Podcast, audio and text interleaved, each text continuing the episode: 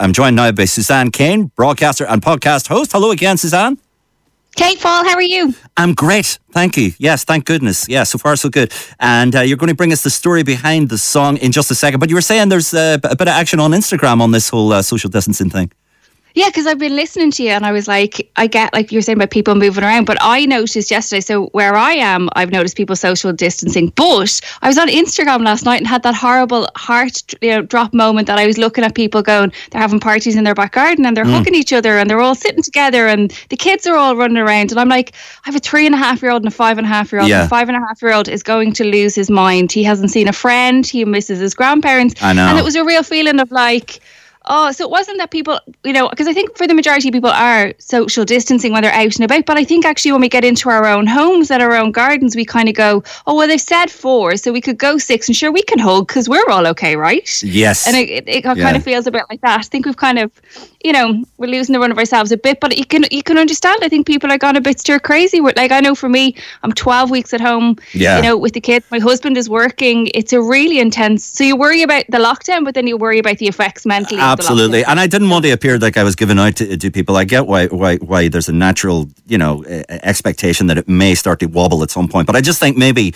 my point was more in terms of maybe it's time to refocus and kind of get that message right, right, right into people again. You know that that we we've got to we're sort of easing up, but we got to we got to keep it going. Anyway, we got to do the song, the story behind yes. the song. Otherwise, this entire show is going to be about one subject. Um, you've picked a great song. May I just say, I was delighted I when I saw uh, the the track that we were going to be talking about today. Do you want to tell us what it is?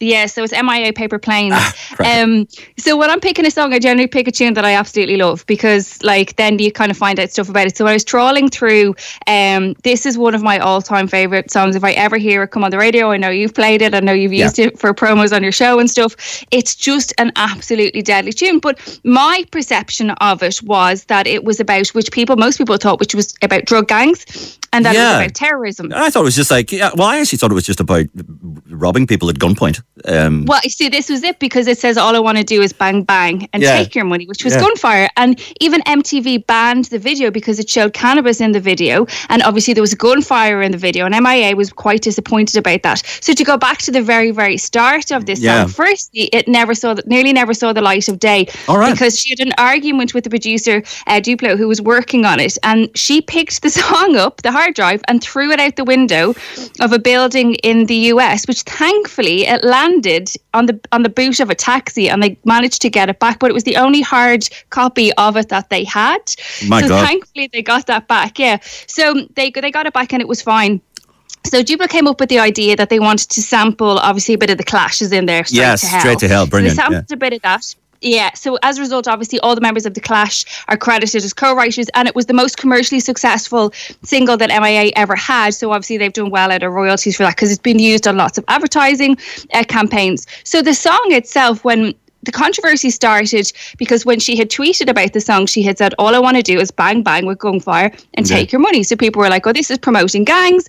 But it wasn't at all. What it was actually about was about the plight of immigrants because MIA actually was from Sri Lanka and she saw the hassle that she would have when she would travel to the US and when she was traveling to the UK and she saw the experience life that immigrants across the world were having when they were trying to flee war torn countries. So actually the the sound of the gunfire is actually representing the immigrants that are leaving war torn countries that they're trying to get out of where they are and this gunfire and the warfare behind them that they're trying to leave behind. So she said that people always believed and you were you were kind of told through government and through politicians that these immigrants were coming into your country and they were there to take your job so that you should fear them and you should never like them. And she found that across the US and she found it across the UK as well.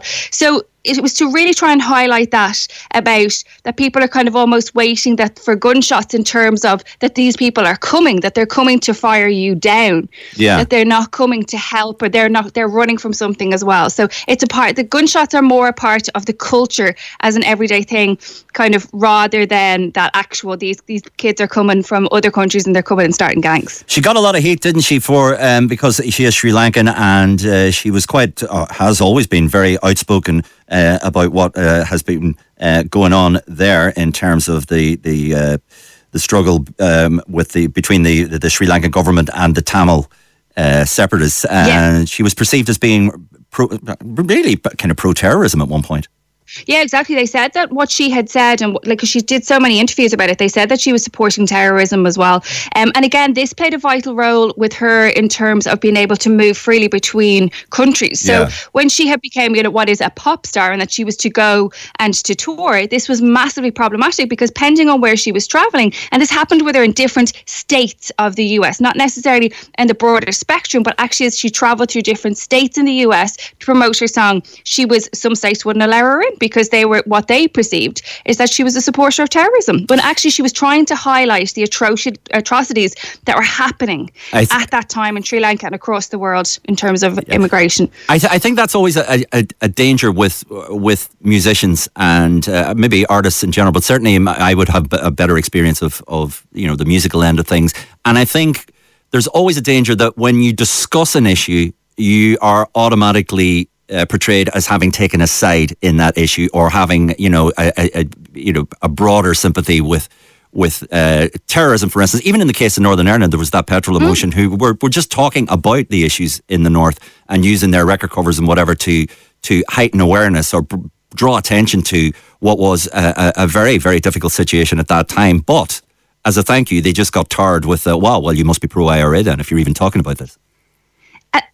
And this is it. Actually, I read an article that was written a good couple of years ago in the New York Times about it, and it was about, and kind of not in a condescending way. Actually, when you look at it, was that she was so young but she had been adverse, uh, been in so many adverse situations in terms of immigration and seeing what people were experiencing. But she was so young to talk so eloquently about yeah. what was happening that they kind of almost targeted her, even going, "No, no, you're young, you're silly, you don't know what you're talking about, and you know you're pro-terrorism, but you, you know condescendingly, you're just too stupid, you're just yeah. too young to know." And she was like, "No, no."